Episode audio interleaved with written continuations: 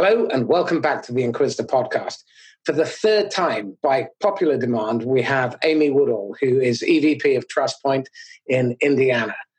She's been a fantastic guest in the past, and today she's going to talk about something about owning your 50. Amy, what on earth is owning your 50? well, thanks for having me back. First of all, Marcus and I saw each other at our Sandler Summit, which was just a month ago, maybe a little over a month ago, but it feels like two years ago. I mean, the world has changed dramatically since March the 6th.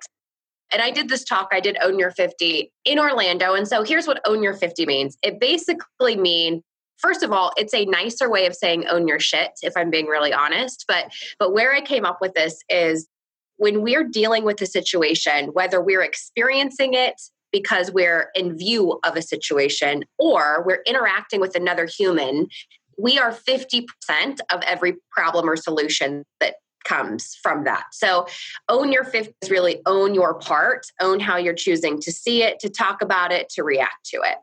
Okay. So this is about taking responsibility. It is ownership. Okay. Yes. So what, how did you c- come up with the concept of owning your shit? Sorry, owning your 50? I would say being a parent, but so some of the other surely. Right, right, Some of the other podcasts that, that we've done together, I've talked about customer care. I've talked about dealing with difficult people, and that was really where this own your 50 thing spun spun out because what I started to notice and my you know my special niche within the sandler world is teaching customer care right once sales sell something how do we teach the rest of the organization not to screw it up basically and I sensed a lot of victims. I sensed a lot of people wanting to place blame in somebody else's corner. It was the sales person's fault. It's the it's the customer's fault. They're difficult. It's this it's my boss. It's a and it doesn't just happen in customer care. I feel like this happens everywhere. And where i thought i was going to go in and teach dealing with difficult people what it really ended up being is that i needed to teach them how to deal with themselves I needed to teach them how to take ownership where they could before they could put out any fire. They needed to deal with the fire within. Absolutely. If you're going to start pointing the finger of blame, look in the mirror first. I think one of the challenges here is that very often, because we're running this narrative that tells us that something's wrong and we're looking for some external means of blame, then what we tend to do is we catastrophize. And I'm really curious to find out what you're finding through the work that you're doing about the kind of catastrophizing internal dialogue that people have that gets them to, first of all, puts them in a position where they are looking for extrinsic reasons for the situation and mm-hmm. what impact that internal dialogue is having on them. It's so interesting because when you hear somebody sort of talk to you about the problem or the challenge. And you're right, they do they certainly add on extra loads of drama and they create their own you know scenario that goes around with it what i have found is that typically whatever we are the most insecure about we have a tendency to project that on the world around us and make them responsible so, for example, if we have a fear of not being good enough and you have a boss that maybe left you out of a project, we're really going to, going to make that boss responsible and say, you know, they don't believe in me. They don't think I have the value. This is wrong. you know, bosses have done this before and we point the finger at someone else when in truth we're choosing to see it that way because it validates a story that we have within us and we do this all over the place. And so, what I tell people, my encouragement to them is do not believe everything you think or feel because it's typically, it's typically based on an old story that you're trying to prove to be true today, but it's actually from some insecurity when you were six years old, right? And you're just, you're reliving it over and over again. So, really be curious about every thought and emotion that you have. And by the way, when a thought and emotion marry one another, it becomes our attitude. And it becomes our attitude we either carry through life and we kind of have the chip on our shoulder in life, or it becomes our attitude in our work environment. And so those are things for us to be really reflective on and say, why am I choosing to see it this way? Why do I choose to feel this way? Is this the most productive thing for me in order to get to where I want to go? Very interesting. Have you read Randy Paterson's book, How to Be Miserable? No, but I love that title. I think many of us have a PhD in that. I know I've been guilty of it. it's a fabulous book, and it's 40 ways that you find a, a way to self sabotage and run this negative internal narrative the poor me, the victim script. So let's spend a little bit of time talking about what the, the voice of the victim sounds like and how it manifests itself in behavior.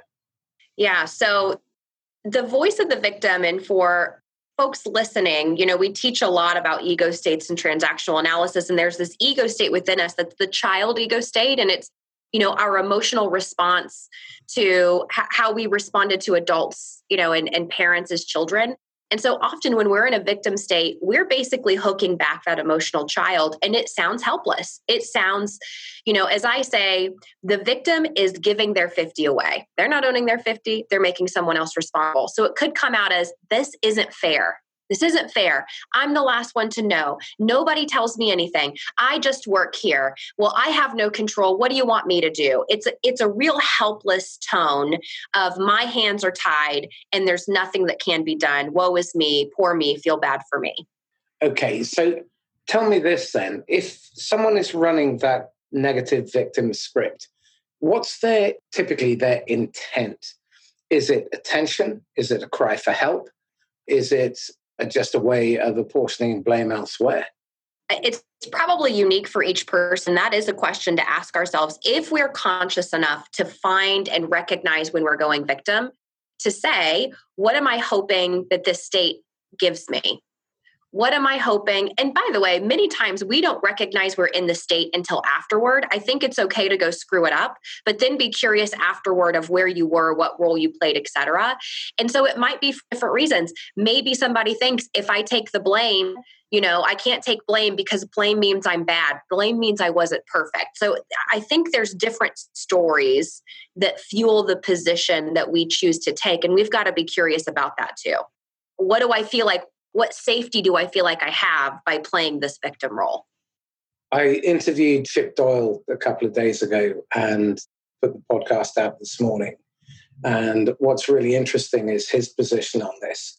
When you're in the sale and you suddenly find yourself running this narrative, and his advice was be aware of that voice so that you can step out of it and move into the adult because the minute the child takes over and it's not under adult supervision, that's where relationships go horrifically awry.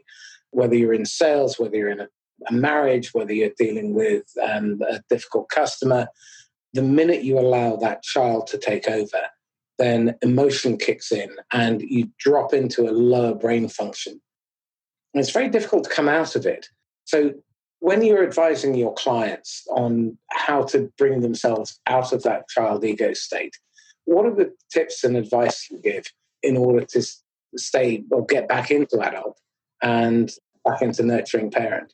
Yeah. So A, as you know, Chip mentioned, it is the awareness or consciousness. We've got to see when it's happening. We have to be just as in tune to the internal weather as we are to the external weather we could say, oh, it's raining outside, but you know, we've got to know what kind of weather we've got playing in our head too. So when we catch ourselves doing it, it, it would be to move into an adult state of curiosity and just find the next truth that exists. It's not saying, oh, I'm having this negative thought or this negative emotion and this negative reaction. Let me immediately try and think the opposite and just go immediately, everything's grand and great and it's fine.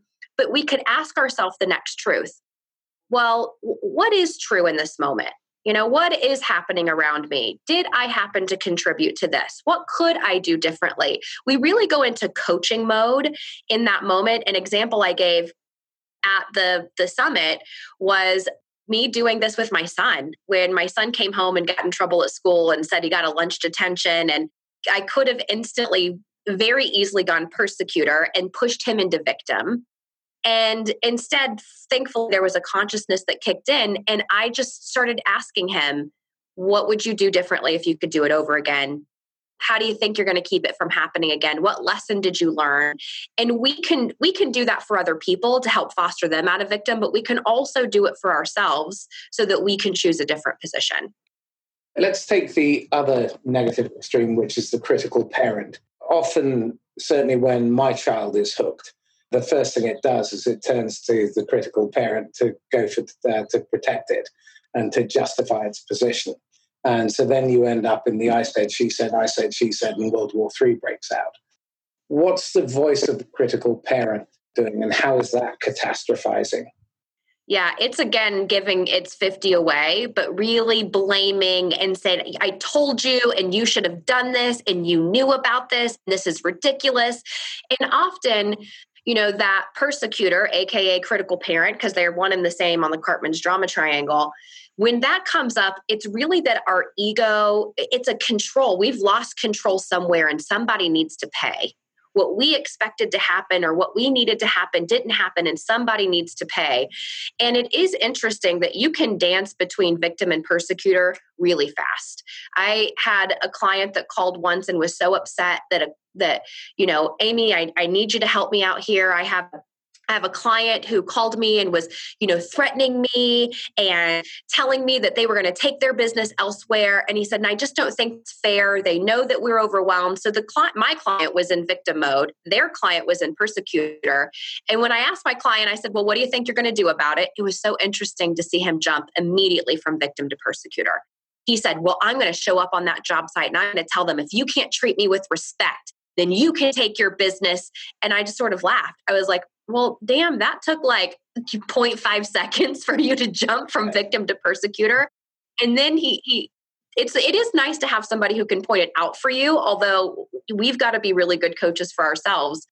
I think in both cases, victim and persecutor, it is a sense of loss of control and fear. Fear is driving both of those positions for sure.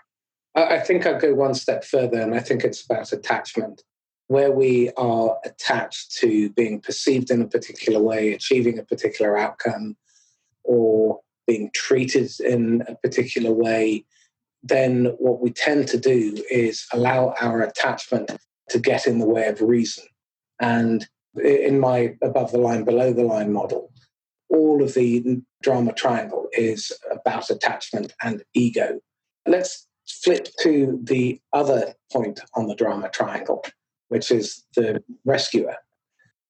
When you're in rescuer mode, it's clear that you're not owning your 50, you're trying to own someone else's. So, again, how does that manifest itself, and what advice would you give to recognize it and become aware of it? Yeah, it is. You're right. We are burdened with everyone else's stuff too. So they're the one trying to juggle everybody's 50 that's happening around. And I think it, comes in a place of saying it, there's a sense of responsibility the rescuer puts on them, which is I need to make everyone else feel good and I need to make this easy on them. And it's a burden that they put on themselves to take care of the world and take care of the world's problems. And so while it might show up in the purest of ways, right? And if we if you ask somebody which is the best position to take So they always say rescuer. And it's not true because while it might seem the best in that moment because they're they're really trying to help solution come what they're doing is developing learned helplessness among the people they're interacting with. So the rescuer is well okay here's what i can do. Let me see what i can do. I'm going to call them tomorrow. For example back to that you know my kiddo getting in trouble. If I chose the rescuer role, it might have sounded something like this. Dear, you know, I would have called up the principal and said, "How how dare you guys treat my son this way? Really validate his victimhood and trying to rescue him and, you know, th- this is not okay and that teacher has it out for him, but really trying to rescue my son from from being victim." And so it can show up in various ways but but that is the one where we know i'm trying to bear the burden of everyone else's problems and be the fixer and inevitably that rescuer is going to fall real quick to either victim which is I have no time to take care of myself. I'm so busy doing everything for everyone. No one appreciates anything I do. Or they fall persecutor, which is I am so sick and tired of fixing your problems. So each one, it's real easy to slide around and that's what's interesting is to be conscious of what character am i choosing to play in this moment because it can change in an instant it's interesting as well i think the, the rescuer position is very disempowering and it makes people feel less than so they feel belittled they feel like they have low worth you don't value them And the other thing is they become resigned. Um, they just say, well, sod it. You know, there's no point in me doing it. Uh, Amy's going to just take over anyway. And it, it's, it's such a challenge to stay out of that. Often the rescuer is driven by good intention, but we know that the road to hell is paved with them. And I, I, I, often tell people that you can, uh, your uh, fabulous quote that you can tell if you do it right, you can tell someone to go to heaven. Thank you and ask for directions. Um, so thank you for that one. So if we look at the kind of things that the critical parent does, my observation is that it's very strongly orientated towards judgment. The rescuer is very much about cosseting, mollycoddling, being permissive. And the victim is all about save me. You know, so when you're experiencing this in a business situation, what advice do you give to people who are feeling that pressure, but they want to stay below the line and operate in the winner's triangle?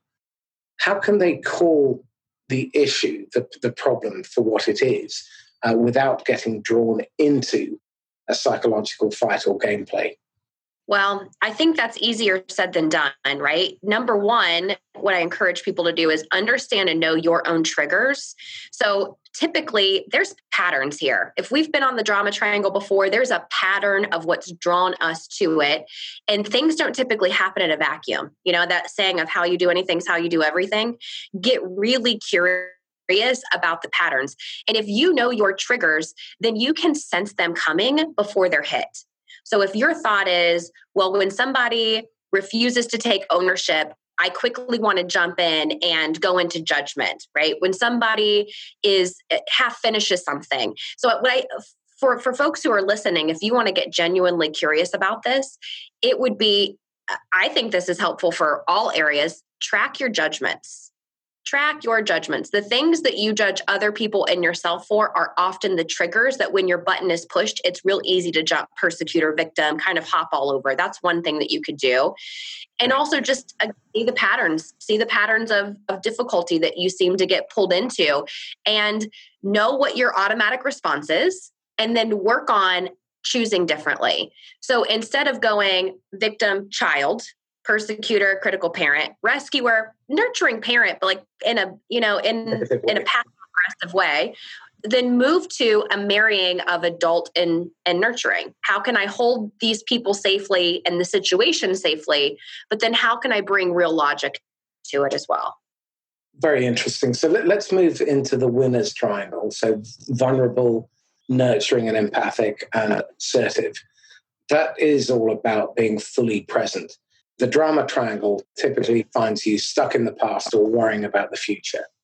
So, what do you advise people to do to stay in the moment and be fully present? First off, I am obsessed with meditation. I will tell you that it is like taking your brain and your consciousness to the gym, and it helps us stay focused and more aware, and it helps us detach from what we feel like reality is. It's almost like you can step back and you can see it without becoming it.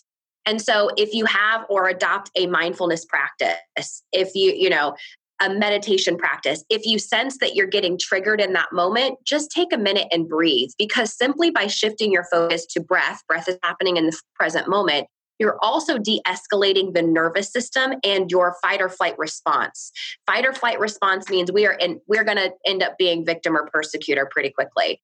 So, those are some quick things in the moment. And by the way, one of the best things you can do to de escalate the nervous system is what's called the 2x breath, meaning that you inhale for, you know, let's say a count of two and exhale for a count of four, or you inhale for a count of three, exhale for a count of six. You, you just exhale for longer than you do inhale.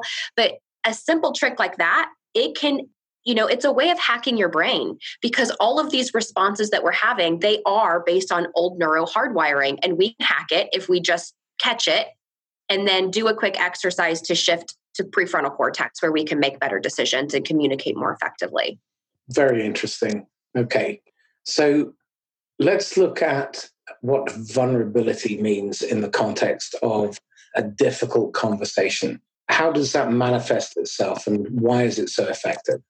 You know, there's been all of this new stuff that and books and everything that's talking about the power of intimacy, the power of vulnerability. You know, there's the book Getting Naked, you know, talks about how you really develop trust with somebody. Who's the woman? I cannot think of her name for the life of me. She's super Thank you. Thank you. Brene Brown, her work is everywhere. When we are vulnerable first, when we fall on the sword and we really, that's a sense, that's taking extreme ownership. It, when we're so ourself and taking, uh, you know, ownership and really owning our fears, our worries, our concerns, and we're coming at it with empathy, it allows somebody else to let their guard down so that they can see and experience the truth as well. If we're all working from ego and fight or flight and stress response and all of the BS stories we tell ourselves, our guards are up and we are just fighting to make sure that our version of the truth is seen, heard, and felt, right?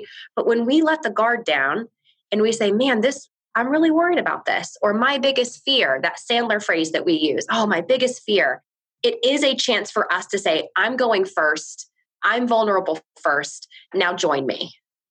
So, key advice there is be vulnerable first. If you want someone to be vulnerable, and to open up, you need to be vulnerable first. So let's talk about empathy and nurturing. What is empathy? So, empathy is not sympathy, right? It's not like, oh, you poor baby, because that's really the rescuer coddling the victim.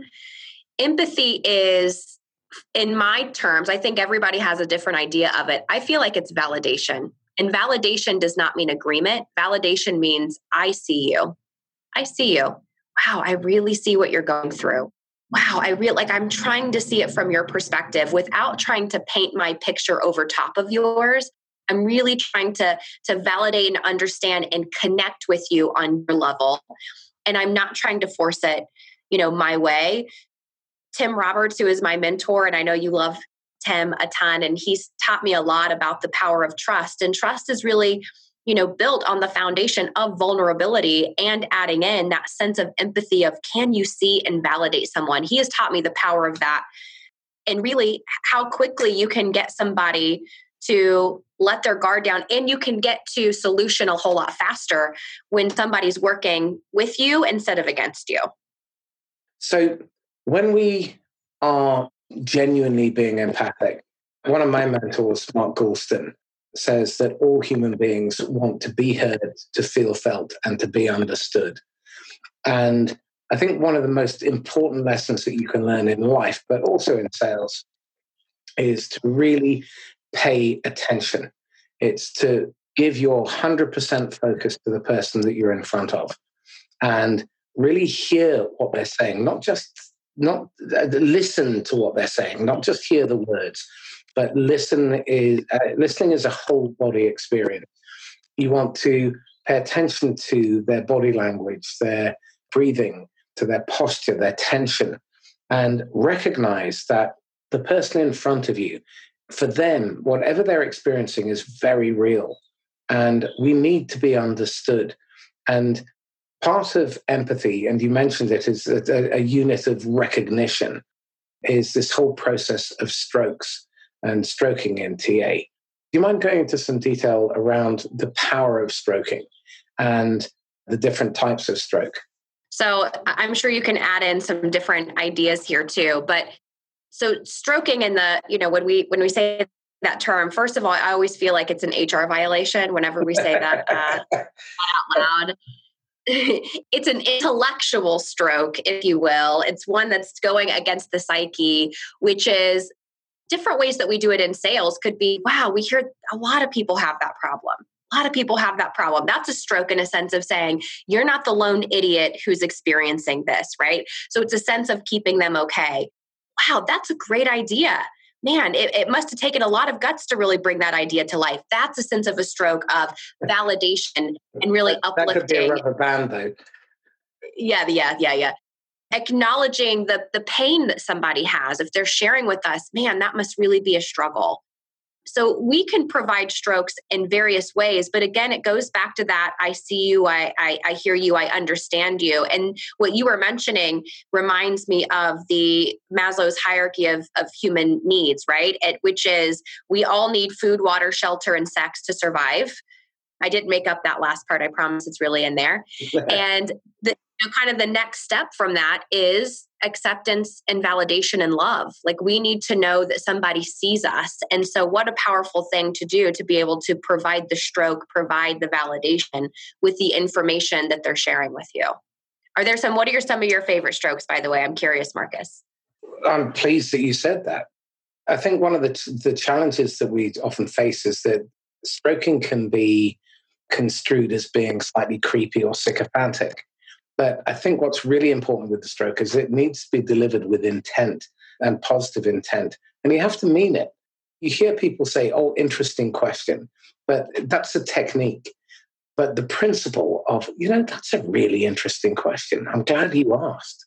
And wow, that sounds really tough. I don't know how I'd cope under circumstances like that. Yeah. How does that make you feel? And you know be, being able to use genuine empathy where you are engaging with another human being psyche to psyche is incredibly powerful because i think too often sales feels too mechanical. It feels too tactical techniquey. And i don't think you do yourself any justice when you sell like that when you deal with another human being like that one of the things I've been teaching my clients of late, which I picked up from Todd Camp, is this whole concept of mission and purpose. When you ask salespeople, what's your mission and purpose in the sale? They'll typically come back with to make the sale, to get a good deal, to you know, close, all that kind of stuff. But that's selfish. And I think one of the really powerful things that I've learned through Sandler and through TA is that you're there to serve. Your intent has to be can I help? Am I the right person to help? And your mission is to establish clearly what the prospect wants and needs. And your purpose is how they want you to help them. And through stroking, it enables you to help them to open up, to feel comfortable with you, human being to human being. And also, another really fundamental rule in Sandler is always make sure your prospect is more okay than you. And I think if you're using the technique as a weapon instead of a shield for the prospect, like NLP, I think, as well. NLP is a brilliant technology, badly applied by many people, and it feels negatively manipulative. Sandler, as well, can be incredibly powerful and potent and empowering. But if you're just using it as technique, then it really does feel manipulative and it feels like a weapon. And so I think what stroking does with the right intent is it softens the blow. It, it, it allows you to engage with somebody at a much deeper level. And the quality of the conversations you have, the, the depth, the richness of those conversations is massively enhanced. In your experience, because a lot of people that you deal with must be on the sharp end, being in the customer service side of things, you know, which is generally customer complaints.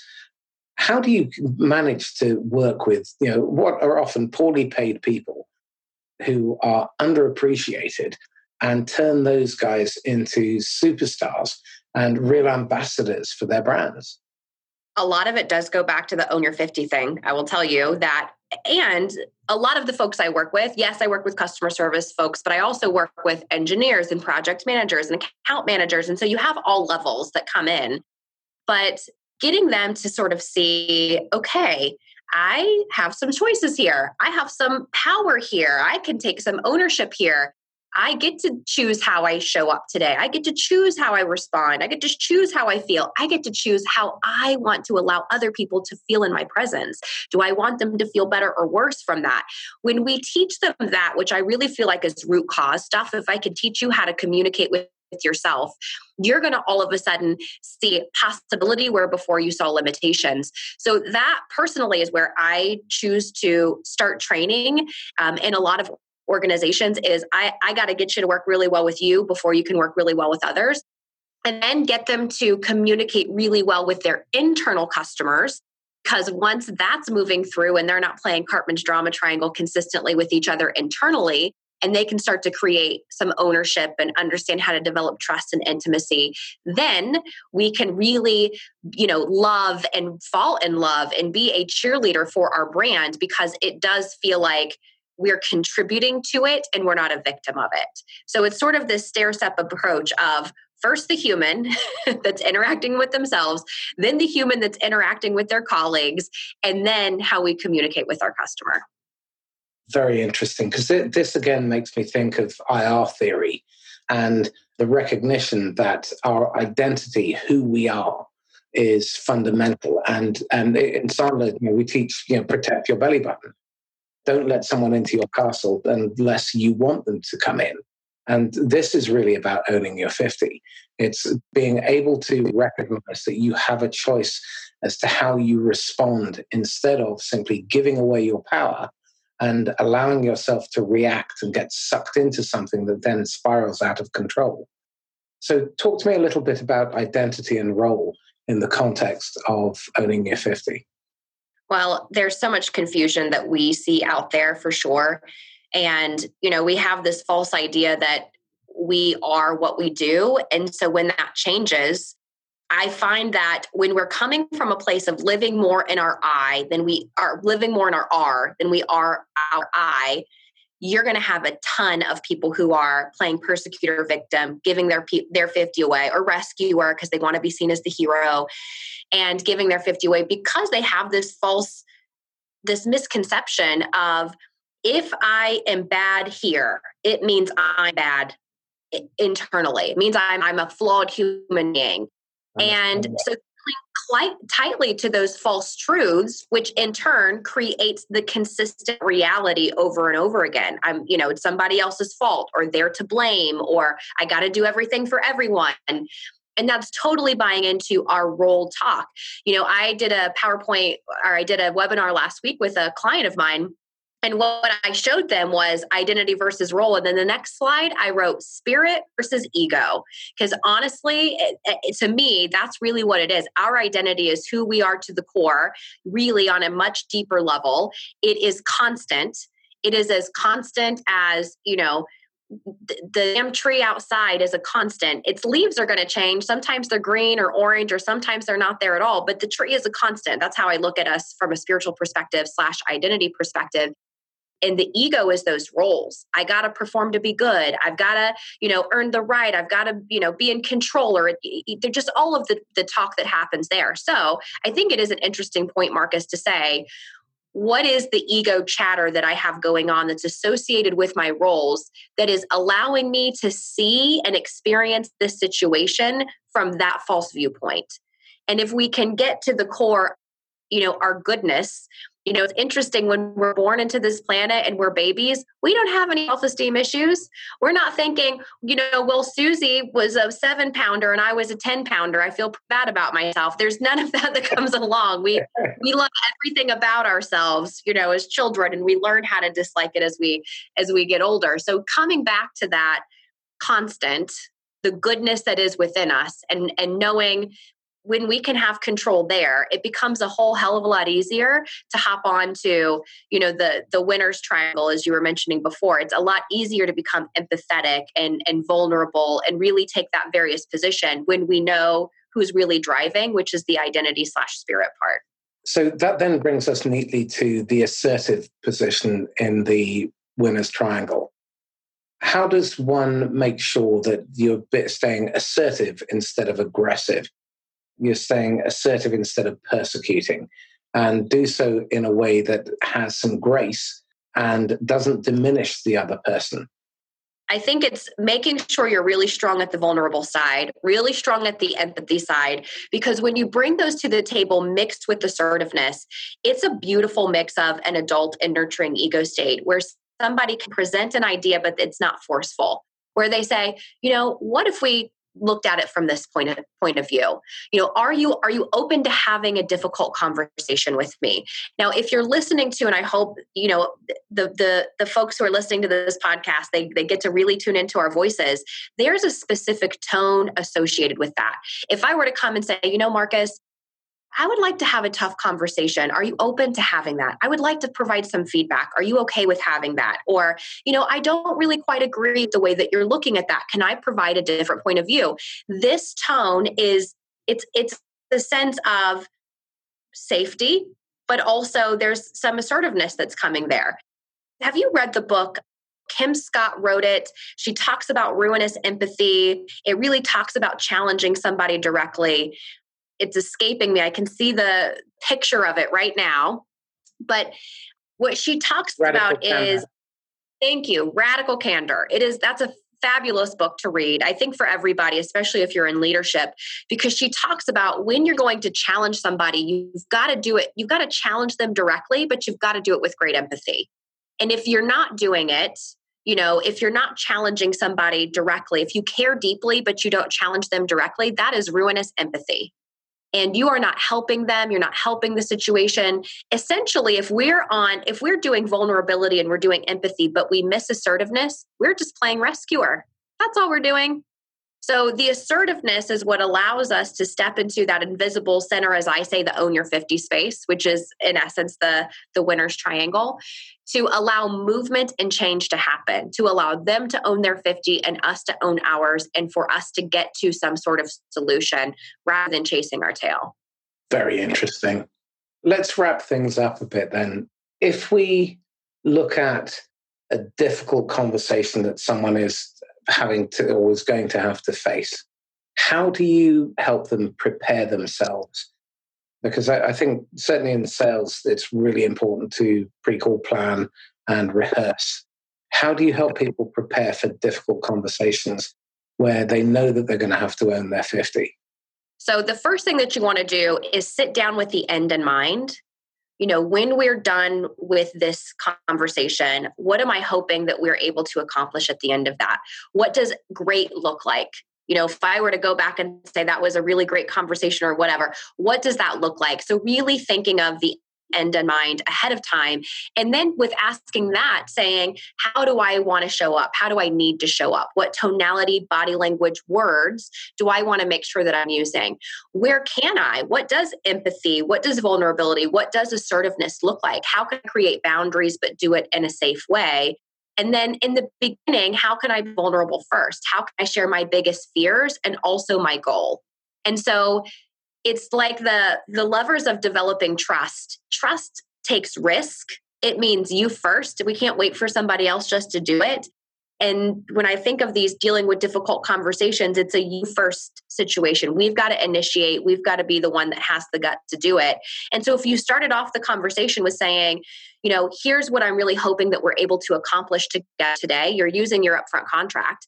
What are some things that would be important for you in your mind for us to accomplish? And then what fears do you bring to the table? Can I tell you my fears? My fears are that my buttons might get pushed and uh, my tone may change. And if my tone changes, that may trigger something in you and that might get us off course. If you sense that, can we just call a timeout? It's, it's, call the elephant out in the room before you know put a saddle on it ride it around in the sandler terms diffuse the bomb before it blows up so best practices if i were to just go i know i added a lot in there it'd be number one write out the start with the end of mind. What do you want to accomplish? Number two be really reflective. How do i need to show up? What does my body language tonality what words do i need to use? How can i embody vulnerability assertiveness and empathy? And then three what's the upfront contract? What rights do i want to make sure they know? What rights do i do they need to know that they have? And then can we agree on outcome and how we'll hold each other accountable throughout? And that truly is a great way to for both parties to own their 50. That's outstanding advice. So let, us wrap up on that because I think we're on high. I know that you on May 11th, I think it is, you said you are launching an online customer care program. Do you mind sharing with us a little bit about what that is going to contain and the kind of things that people can expect? Yeah. So the customer care program, what we're going over is once sales sell something, as I mentioned this before, what's the baton handoff to the rest of the organization so that it's it's solid. We're managing expectations. That's one of the things we teach is how do you actively manage expectations, both internally and externally? Um, how do we deal with difficult people and difficult situations while keeping our sanity? What does strategic outreach to clients look like right? That's could be difficult the sanity part. What does strategic outreach look like so that we are both cross-selling upselling maximizing without feeling like dirty salespeople? And then what does a you know a language of continuity sounds like? Because in as i mentioned before for internal customer care is just as important, if not more important, than external. Because if something's broken internally, your customers are going to know it, see it, feel it, even if you put on a brave face for them. So lots of moving parts, but you know, I'm excited to launch this program. I love teaching basically the how do you Sandler internally. That's really what it is. Fabulous. So, what, what are you reading, listening to, watching at the moment that's really inspiring you? It's a little the softer side i have to say with us being home and the news. I really tried not to to watch the news. I have two subscriptions that have been amazing. One is gaia and the other one is hay house. And i've just been thinking what can i listen to and feed my brain with now that makes me feel good about my space in the world? So i've been binging both of those uh, avenues. And what what what are those? So gaia is sort of like the netflix you know, I would say the spiritual Netflix. Like, what is it that you want to learn or know or, you know, hear from some of the great spiritual teachers out there? And then, similar to Hay House, Hay House was created by Louise Hay, who wrote the famous book, You Can Heal Your Life. And there's been tons of authors that have come from that as well. And I tell you, I'm really inspired on how I can learn how to decode and understand what's happening inside of my head so I can go about the world and own my 50 more effectively too. An audio book that you might like is Awareness by Anthony DeMello. Have you come across that? I don't think that I have. I'm going to write it down though. Awareness. Got Awareness. It. It's only available on audio, and it's him giving a series of lectures. And uh, yeah, I, I'm not in any way religious, but this is a really fascinating introduction to becoming aware of yourself, your surroundings, your place in the world, and the internal dialogue and the damaging internal dialogue that we run because of judgment. Absolutely fascinating. Sadly, he died a few years ago because I was trying to get him on the podcast, but I suspect I may need a spiritualist to get him on. Okay, so what, what are you struggling with at the moment? Personally, what am I struggling with? Yeah. I think change. Change. I mean, we're kind of a, we're in the midst of, you know, if you guys have seen the comfort zone progression of comfort, fear, learning, growth. Things change so rapidly for ourselves and for our clients that we were all pushed into fear, you know, but many of us chose how long we wanted to stay there and then moving into learning. And so I think that's just, you know, really acclimating to working and having my kids home, being a teacher. Can I tell you, I'm struggling at being a seventh and eighth grade teacher right now. lots of home, lots of time with my husband has been home nonstop. And so I think that's probably what I find myself going introspective about how I'm responding and showing up in those situations. Very interesting. Okay, so what are you going to do about it? I'm meditating more. Maybe I'm drinking a little bit more. Getting outside. I actually have readopted my gratitude practice. And it's one of those, sounds like such a woo thing to do, but simple things like getting out and driving. I'm just so damn glad to be in this car and driving right now. I'm so glad to see this tree. I'm so glad to be able to pull into a Starbucks. And so I have been very mindful of the many, many things to be grateful for, even when there seems to be a lot of restrictions. I think on that note, we shall end it because I think gratitude is a fantastic characteristic. And people who are grateful are magnets for others. And you certainly are, Amy. So thank you so much. This has been a wonderful conversation. And I can't thank you enough. Thank you, Marcus. I always love being on. It's an absolute delight. So this is Marcus Cauchi signing off from the Inquisitor podcast. If, if you've enjoyed this conversation and you feel that you want to contribute through comments, then please get in touch. Amy, how can people get hold of you? Yeah, find me on LinkedIn. It's just Amy. I think it's LinkedIn slash Amy Woodall. It's the best place to find me. Excellent. And if you want to comment on this podcast, then please do. If you have questions for either of us, then please get in touch.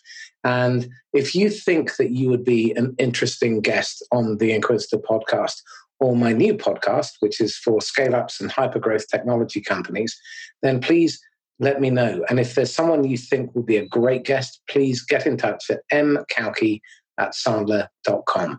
So this is Marcus Cauchi signing off from the Inquisitor podcast. Once again, stay safe, be happy, and be grateful. Bye bye.